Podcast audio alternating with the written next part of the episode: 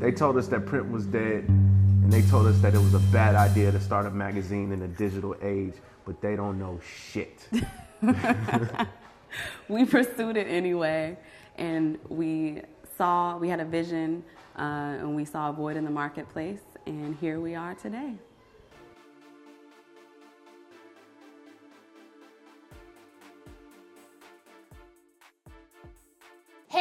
Everyone, it's Neffy Anderson here with a brand new episode of The Path Less Traveled, a web series spotlighting millennial entrepreneurs who successfully turn their passions into lucrative careers. Now, today's guest is digital strategist Lindsey Day, creative director Nkrumah Farrar, and together they are the founders of CRWN Magazine. Now let me let me give you the rundown on CRWN Magazine. CRWN Magazine is a quarterly hair publication that is committed. Can you say committed? Let's say it together. Committed to creating progressive dialogue around what it really means to go natural in America. now, through beautiful content, thoughtful commentary, hair inspiration, and resources, CRWN Magazine is helping women all over the world throughout their natural hair journey. I just want to thank you guys for giving me the opportunity to interview you both together because I feel like this is their y'all first on camera interview time. together, so I feel blessed. Thank I you. Feel Thank blessed. you for having us. So loving the energy. Yes, you Make know. me wanna you know, turn, turn, turn up. so you guys are not new to this, y'all true to this. So y'all know, just like how they do in church and they say take a moment to pull out your Bibles, take a moment to pull out your phones, make sure that you tweet using that hashtag TPLT series. All right, so let's let's let's get a little background information on the birth of CRWN Magazine. First of all, I want to know where did the idea even come from? Huh. You take that one. It came. it came from a rooftop in Crown Heights. Oh, it did. It did. I, you know, I was out here on the corporate dime, and you know, I was out here for work, and um, I stopped to visit Lindsey, and she's she has such great hospitality. She cooked. We had something to drink. We was on the roof. We were talking, and we just we were just really having a, a real conversation about what is happening, what's going on, and I just threw it in the air and she pulled it out of the air and was like, "Let's do it." I think we always are talking about ownership. You mm. know about really what we say, getting off the plantation. Yes. yeah, talk about getting it. off the corporate, you know, getting out of the corporate life. We both had our stints in corporate, and definitely. it just definitely was not. I know for I knew for me, I was just like. I, I have to get out of this. like it wasn't the company, it wasn't. It was me. You right. know, like I was not built for that mold. And you know, really to add a, you know, for me, all of the best opportunities come from observing culture. Ooh. And so when you look at human behavior, you will find a you, you will find a solid opportunity for commerce. So with you being able to like observe the culture and everything, I think that it's kind of like amazing that you had this idea because you're a guy, and I think like a guy would be like the last person that you would think or that you would expect to a think about. you know, a, a female's hair in this way. You ask black men how they prefer uh, sister's hair to be. Either they'll say, "Oh, I don't mind," however she wants to express herself, or they will say, "I like it when her hair is natural." You they see? mature. They mature. they grow up. It's a it's a real thing. You know, it's important because when a woman wear a protective style, that means I probably can't touch her hair. You see? You yeah. smart. Yeah. and so I want your hair to be natural. You understand? Right, right, right. So I know that like off camera we spoke a little bit about how, you know, from the idea to the execution, there was like a little bit of like a lag on the runway. Mm-hmm. I think it was like maybe like two years or so. So talk to me about like what happened during that time for you guys. We simmered, we incubated the yeah. idea, right? So we did a lot of research, a lot of uh, interacting and actually becoming a part of the community before we offered a product. And so that's why when when we actually announced, we were able to do so in a very credible fashion because for uh, for many months, I had been deep in the hashtag trenches of Instagram. Yeah, because you had you were looking at it even before, Before I we thought talked, about yeah. it as a business idea. And this is this is something that's very important because a lot of young entrepreneurs enjoy the culture of being an entrepreneur. The idea that they have command over their time and they get to do something creative. And so they put on a show for themselves and them friend, and their friends. That's real. Right? Um, instead of really architecting and structuring a business. And then likewise, in the in the era of the the tech startup boom, you have this this idea that you can put together an idea and then go raise money instead of building a business, right? So the idea, uh, Daymond John, he, this year he put out the Power of Broke, which I thought was uh, very compelling because when you don't have a lot of seed capital, you have to be very Budgets creative and- yeah. about how you start, and it makes you, it forces you to build a business. So we, from the very beginning, we worked on how we would monetize CRWN, right? And so we started a process at the same time of building, introducing and building a brand. We were also architecting and structuring how the business would sustain itself. So you you told me that you automatically like off the bat you came up with 14 different revenue streams that Yes. you guys could have, Definitely. which is like amazing. well, we you, you see we both we And both that got my my attention. Right. I'm like, okay, we, So we when you- got something here. when you have when you have an idea for a business, you have to make the you have to prove the business case, and especially since we were both getting corporate money and consulting money, I had to prove to myself why I should leave that alone, Right. and and prove that you know there was an actual opportunity here and define what the opportunity was. It's been almost two years to date, right? Right. So like we we we launched officially uh, at Afropunk last August in Brooklyn. And so we printed up a folded what we called our zero issue or we our demo tape of Okay, sorts. okay. And so that was it's like it's our demo tape. People are like, oh okay, we get it. But even with that, we were very calculated with what content we included. So when you first open it, it's like this is the problem we see. Yeah. This is the promise that we will deliver. Then you open it further, and there was information about what was happening at Afropunk after dark, like different stuff you could do in Brooklyn around the weekend. And the bottom of that was um, kind of like a tease of what it was like a Bantu knot out. So it was uh, what future um, technique content would look like in the Okay. magazine. And then you open it even bigger, and there's like an Instagram roundup with like different beautiful natural women of all different shades, sizes, color. Like it was just amazing. And then the right hand side was a big poster. And what was on the bottom? I think just like call to actions and stuff. So we were very, we were like, okay, we want someone to put this on their wall. We want people to understand like why we're doing this first. Right. And so each panel had a very specific purpose and kind of um, was like a, a microcosm of what the future magazine. yeah, we used that initial zine as proof of concept, and Right. I promise you, we would not be here today Right. if we had not done that activation. Because essentially, what we did was we had done research and we had had conversation and we had put some stuff on paper to prove the business case to ourselves. Right. Then we went and we saw the customer face to face. We had 500 one-on-one or two-on-one interactions with black women with natural hair and showed them our gave presented our offering and got to see what their reaction was and their Right. reaction was Oh my gosh. very compelling. Yeah. We knew we knew halfway through through the exercise that we definitely had Right. a business on And it's funny because just going out there, it was like, I mean, it looks pretty, I like it, Yeah. but you don't know, Yeah. you know. But then when you see your customer, Yeah. first off, be like, how much is it? And Yeah. it was free. We were exchanging it. Actually, um, that's part of our strategy too. We were ex- exchanging it for email um, subscription. So we just took Ooh, the, the uh, service was bad, so it was like put it in the notes section. You know, Yeah, nothing yeah. fancy. We Yeah. just took down emails. Um, we uh, had people follow us on Instagram. So within a month, we had like a thousand Instagram followers. Wow. That's that's another thing. We our, our growth on Instagram has been just under a thousand followers a month, but the what the fact that we we started with 500 followers at one time because we talked to 500 people. right.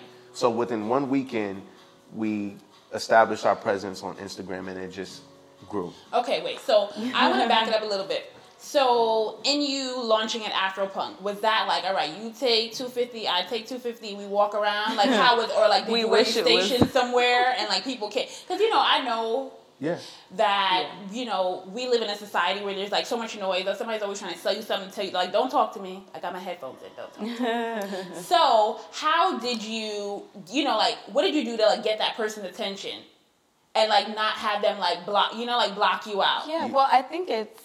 I mean, honestly, it was his idea. It was super smart. It's like that is our audience.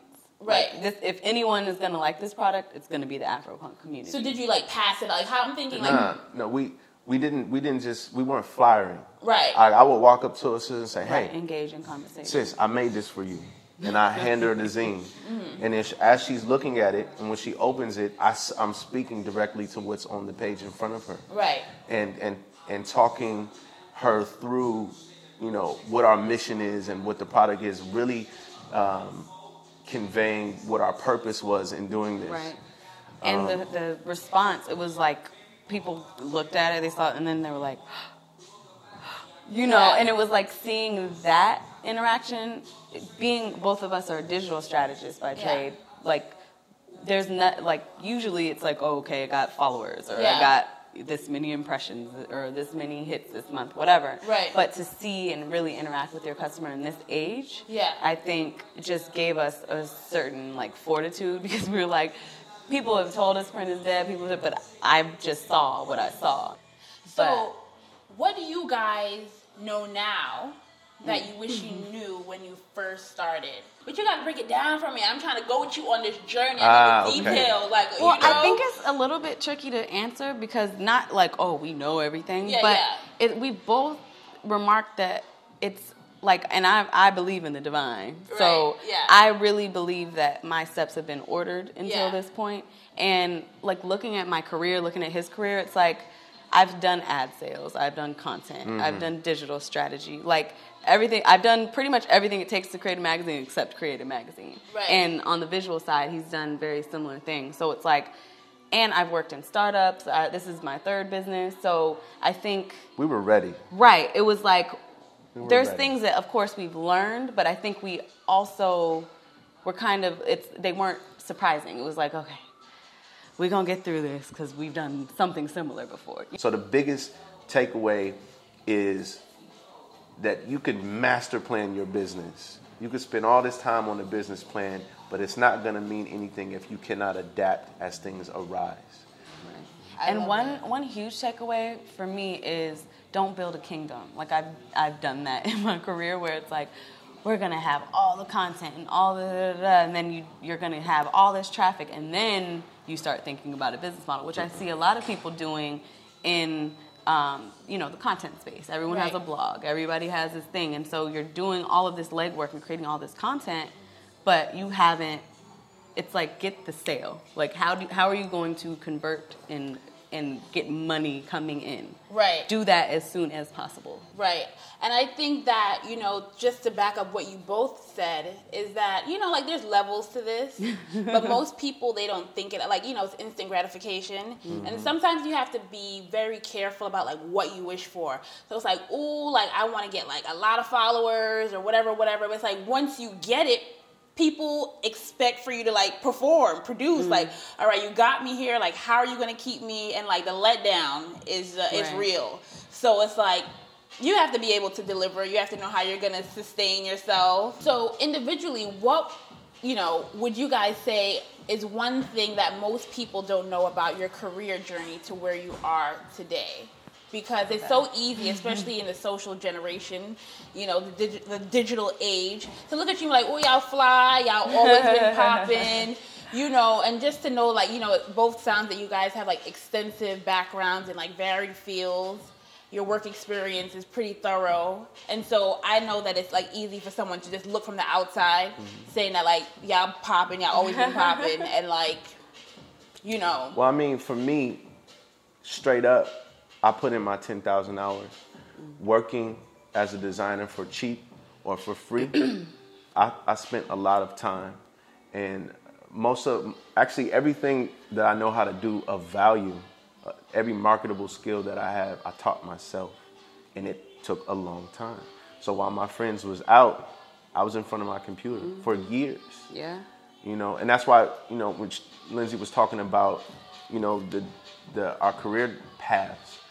We're we have prepared ourselves for this. Like we put in our time.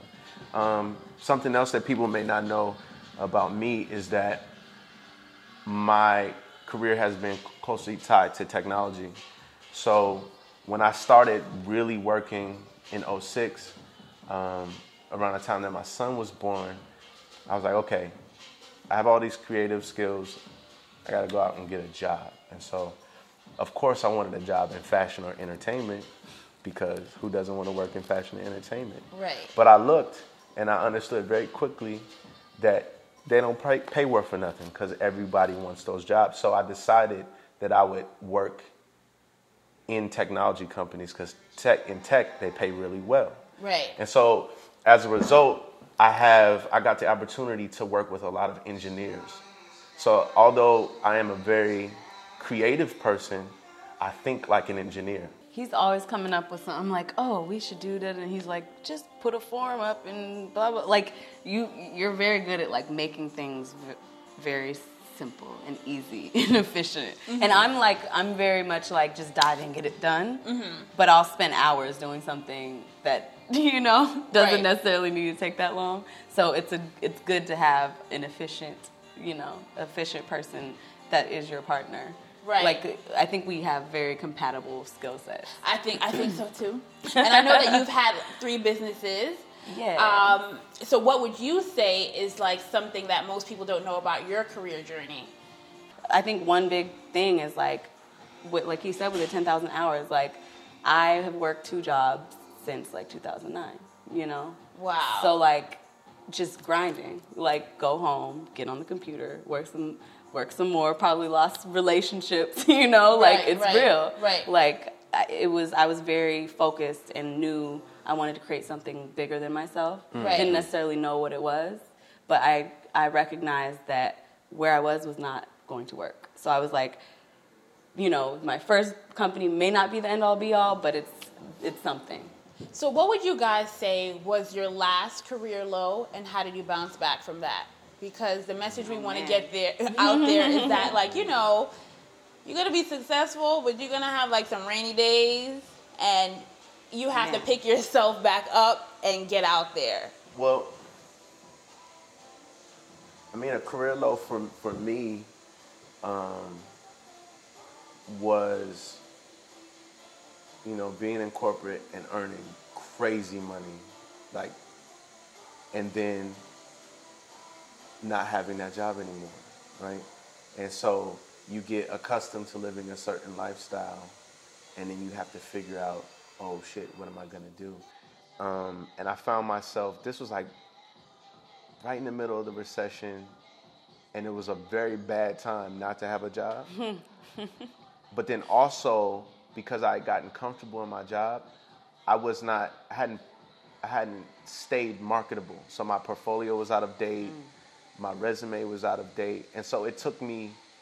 You know, I, I had to take time to build those tools to market myself again. Um, so I've been through a couple of very rough winters, so Yeah. to say. Yeah. You know. Wow. What about you? I, at a certain point, was working again multiple jobs at all times. Yes. Was working Let me find out you Jamaican. right. oh, that's the running joke in my family. Like, what is your deal? Um, so I was working. I was still working on my own platform, Made Woman, and then I was working in a startup called Intern Queen. And it came time I stepped away from Made Woman, which was like my baby, my first everything, like the hardest thing. It was it was like gut wrenchingly hard. Um, and then kind of realizing, okay, I went from I have my own thing and I'm doing building this thing to it's gone. I no longer have it. it's not mine anymore. Yeah. And then working for somebody, and we were very close in age, and it was a wonderful company, wonderful startup. But it, I'm an owner, you know, Yeah, and that's yeah. something that's in me. It had nothing to do with anyone. I could work for Barack Obama, but I would have right, been right. like, I want to do my own thing. Yeah. Um, so that period, it's sim- very similar. It was like I hadn't properly branded myself during my building of my company.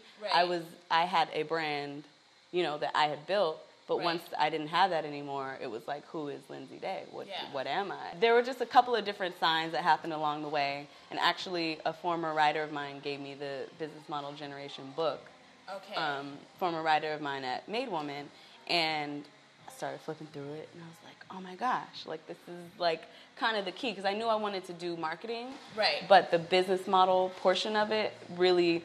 To me, there's so many marketers. Everybody does social media, everybody, and I didn't want to be another one of those people in a sea of those people. Right. So adding that tangible, and I'm, I'm a business. I was a business major, so it was like, okay, this makes sense, you know. Right. Um, but kind of like redefining myself and reinventing myself was so hard. like it was, it was probably like a six to eight month process of just like deciding I was gonna go forward with it, and then starting to pick up clients, and then CRWN was like a case study. I was like, well, it's a dope project. Let's just start doing it. Like I was luckily in a place where I was very open and wanted a new some, you know, Yeah. something to Fertile to kind minds. of latch onto. Yeah. And it was like, oh, this thing. Wait, Yep. I'm gonna take that. like we're gonna. You gotta make be this paying happen. attention because opportunities be all around you. It's true. All, opportunity might walk right up to you. Right. And if you are not prepared and you're not awake, you will miss it. And then people be like, "Oh, how come I can't?" Well, you probably had two two opportunities already. You just wasn't ready. So speaking of opportunities, how are you guys using social media to creatively further develop the CRWN Magazine brand? Um, well, one of the things is, you know, every social media platform has a, its own culture, and so respecting the culture of that platform. Mm-hmm. And you know, early on, we were strategic in deciding what we would do and where, and also what we wouldn't do, right? Because there's a lot of pressure to say, okay, well, there's Pinterest, Instagram, Twitter, Facebook, Snapchat.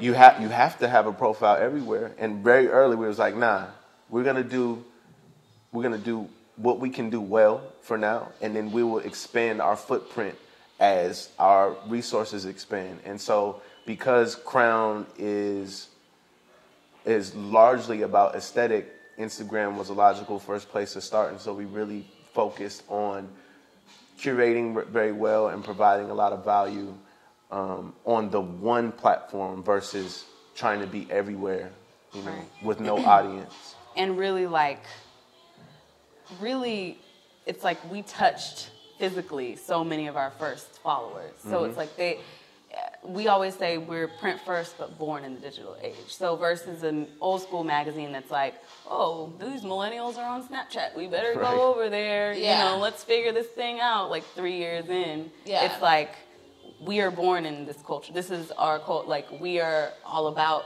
We do social media. We Right. do digital strategy. So it was like we made it such an integral part of the magazine. Like the first piece had like an Instagram roundup, like cool stuff from Instagram that we found because that is the world we live in. We Right. are in a digital age, and everyone you know who was like print is dead, print is dead. Print is not dead. It's just you. The old model is mm. dead. So what, what, what's what's the new model? The new well, model is we're direct creating to, it. direct to consumer, first of all. Yeah. None, none of that, the newsstands, the bookstores, there's so much waste in, in that distribution model. So we're direct to consumer first. Um, and then also, it's about knowing, like I, I say it like this Monetize everything. blogs killed the newspaper, but blogs couldn't kill the magazine um, because the magazine is, is an experience, it's an escape. Um, and so, you know, we, we publish quarterly, and part of the reason for that is is because since digital happened so fast, we could never keep pace with that. So instead, we take a step back and we, we try to take a deeper look into the content that we create and, you know, provide more substance, you know, so that when you get our magazine, you actually feel like you got your money's worth. Um, so another part of, of our business model is to really engage in conversation with our following and you know a lot of what's actually in the magazine comes from conversations that we've had with our social following. And so, in a sense, it's almost like cheating because we get to see what's on the minds of our readers um, and offer them, you know, content that is is going to reflect uh, their needs, wants, and, and their sensibilities. Right. And then, two, taking a step further, being able, because we've cultivated this organic network of followers on Instagram, for example, um, you know, we haven't done crazy hashtagging and we haven't growth hacked, we haven't paid for followers. So we have people who are truly engaged with the content and who want to be a part of it, whether it's contributing or whatever. So we put calls out for casting for the magazine, for particular looks that we're going for, or photographers, and we have a real tangible, you know, audience of people. Like it's not just like random, you know, numbers on the Yeah, screen. These yeah. are people who want to be a part of this and are a part of this culture. That's another. That's another part about being intentional with the business. The fact that we didn't growth hack on social just to get the vanity metrics up is because when I look at the Instagram following, I want to know that all of them thousands of people are potential customers. Mm-hmm. And then, then it's just a matter of what do we need to do to convert them into a sale. And so this is from the beginning when we started, you know, Instagram we knew that we only wanted to engage with people that were qualified for our product, that would be interested in our product. Right. Well, speaking of people mm-hmm. interested in your product, you guys know that we're nothing without you. So we definitely wanted to get in touch with the fans, the supporters, and see what is it that you guys wanted to know. What do you want to know from these folks? So we let's take a moment to check Instagram and Twitter to see some questions. Um, let's see. All right, so Goldilocks wants to know how did you make the leap from a nine to five steady paycheck to being financially stable in order to become an entrepreneur? Well, the first thing to know is that it's not just like a switch. You know, if you do it right, you plan to do it, and you you got to save some money, and also, you know, put a support system around you. The fact that we're both able to consult um, is is really what makes it so that we can survive in this climate. But the other part of that is you can't be no punk. Don't be scared to leave your job. Like I, I had this for a long time because I, I have a son, and so I was like, well, I have to earn, and I have to earn well to provide for my family. So for me, I always when I, when I worked in corporate, I always had a project that I was working on, and I always told myself, and I, I, I would wonder, well, if I dedicated 40 hours a week to my idea, I would I could probably make just as much money as I could working corporate, and it's absolutely the case. So don't be no punk, just go, Yeah. just get busy. There's never going to be a right time. Never. That's right. Right. Um, obviously, you can do things to mitigate the risk to some extent, savings. Um, you know, if you're at a steady job with a nice salary, save up for a minute, obviously. Um, you know, man, but it's, it's, again, you just have to take the leap. You have to make the jump and, um, yeah, I guess just similar to what you said. It's like having other things, being able to pick up another project, but hustle. You know, if you got to Airbnb your place, Airbnb your place. If you got to, you know, it's like figure it out. Really, at the end of the day, there's no formula for this. And you got to be willing to sacrifice. You got to be willing to like be broke for Yeah. a time to Yeah, know that you're gonna come out on the other side and be rich forever. right? Like my whole camp mission in life is to build transgenerational wealth. Right. I, I feel very confident that if my father had something to hand to me when I became a man, there's no telling what I could have accomplished. But because I had to start from nothing, resources. I'm determined that my children won't have to do that. Right. Like when my son is 18 or he's in his early 20s and he has an idea and he wants to uh, now express power in this world, I'm gonna be able to provide him with the means to do so. You know, so sac- you got to sacrifice now Yep. to do something greater later. So I love those responses. I'm gonna do a follow up because Goldilocks girl, she got like five people on there like, what she said? Mhm. All right, back.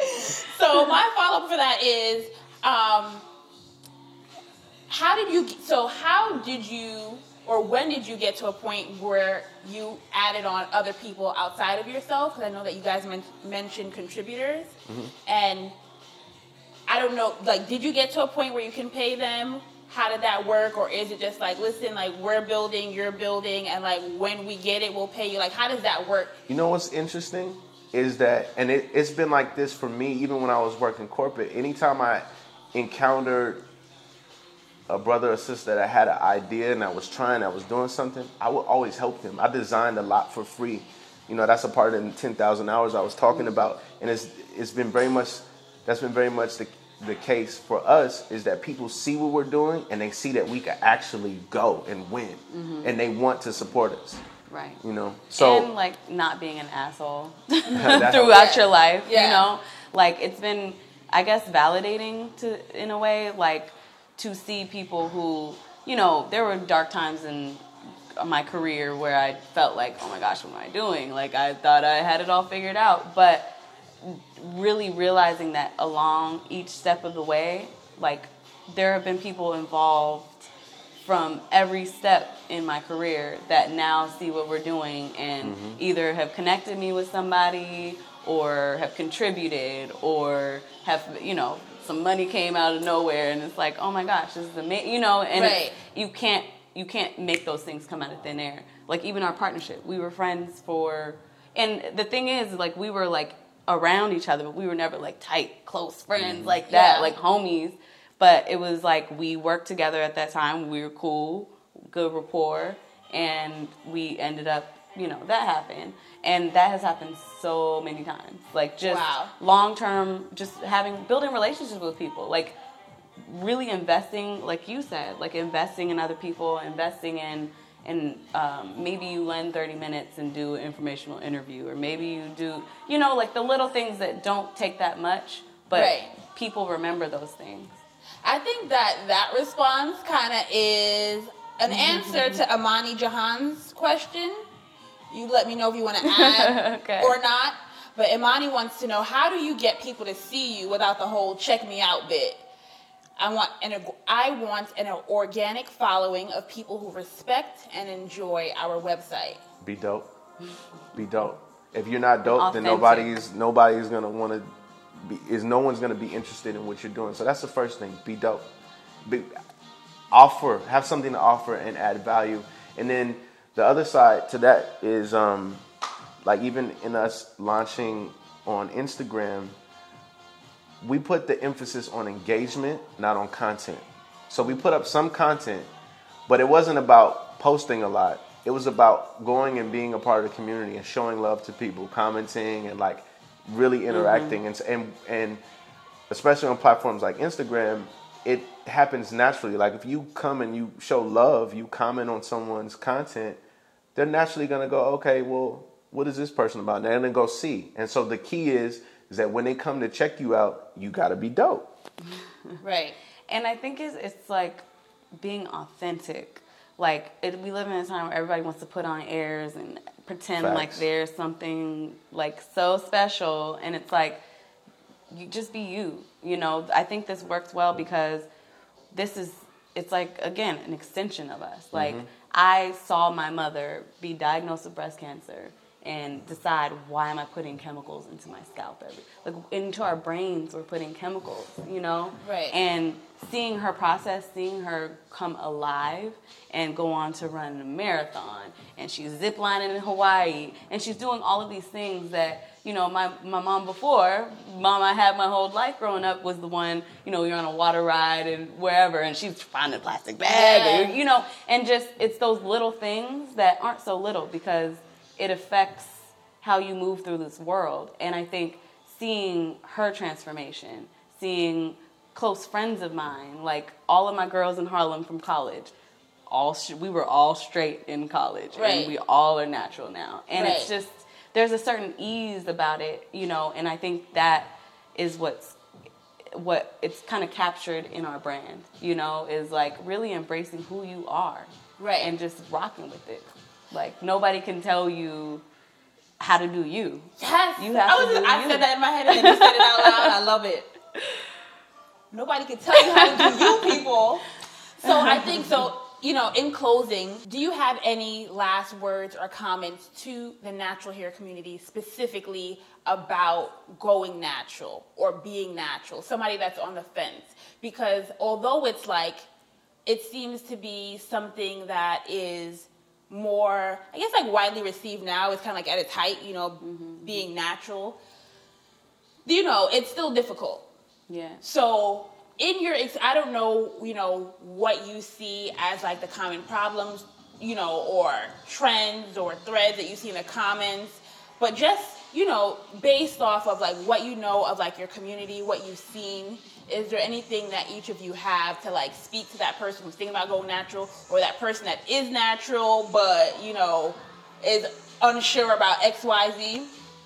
Um, man, I think it's just such a personal decision and a journey that you have to embark on. Yeah. Um, I would never want CRWN to be perceived as something that's like everybody should be natural. You, just, you know, we're not mad at people who wear weaves. We're not mad at protective styles. Like, uh, like what makes us happy is for women to see themselves and to see ourselves in a natural state and not to feel like we have to wear weaves to be beautiful. We don't have to straighten our hair to be beautiful.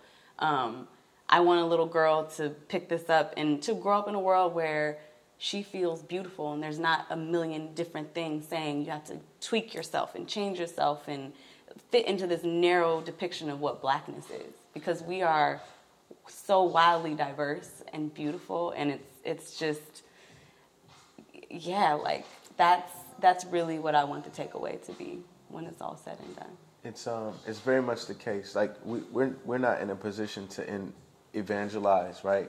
As a matter of fact, we just simply want to have the conversation with the women who already are thinking about it, or who already have decided to embrace like the, the hair that they was born with, and we are just reflecting mm-hmm. them to them, right? We're showing them themselves to to build esteem, and I think the way that it'll grow is in a very organic fashion. It's maybe the woman who has always relaxed her hair, she's gonna develop the confidence by seeing herself presented in her natural state and say, and, that, and that's that's another important part about the magazine. Most of the, the sisters that we've shot are not models. This is just sisters from the neighborhood, right? So when you open the magazine, I want you to be like, oh, I just saw her on the train. oh, my auntie looked just like that. Oh, shit, there, there I am. That's me right there on that page, right? And because I, where do we see ourselves now you know Yeah. I believe that if we do that, if we present mm-hmm. That to black women, even the black women who have not tra- transitioned yet, they will begin to become more comfortable with the idea just by seeing how it's done. I have like chills right now. I'm just like, I'm so excited on behalf of everyone else on the other side of that screen. I just want to thank you for just having the courage to like turn this from an idea into like a real thing and for allowing me and my sister and my mother mm-hmm. and everyone else that looks like me, that has hair like mine, for me to like, you know, pick up something imprint and identify with it and see myself and know that it's coming from a place of love. It's coming from a place of understanding. And you're not just trying to sell me something. Right. You know what I mean? So I like, I really, oh, you you guys are the bomb.com. Ah, i want to hug you i don't want to mess up if you guys enjoyed this interview as much as I did, I need you to let me know. Don't be stingy. Don't be cheap. I need you to like. I need you to comment. I need you to subscribe. I need you to share to all of your social media platforms. And then what I need you to do, I think y'all know what, what I need you to do. I need you to head to crwnmag.com. Yeah? yes ma'am And uh, get the magazine before the sale ends, people. Come on now. Be smart with the coinage. Okay? Until next time. Bye.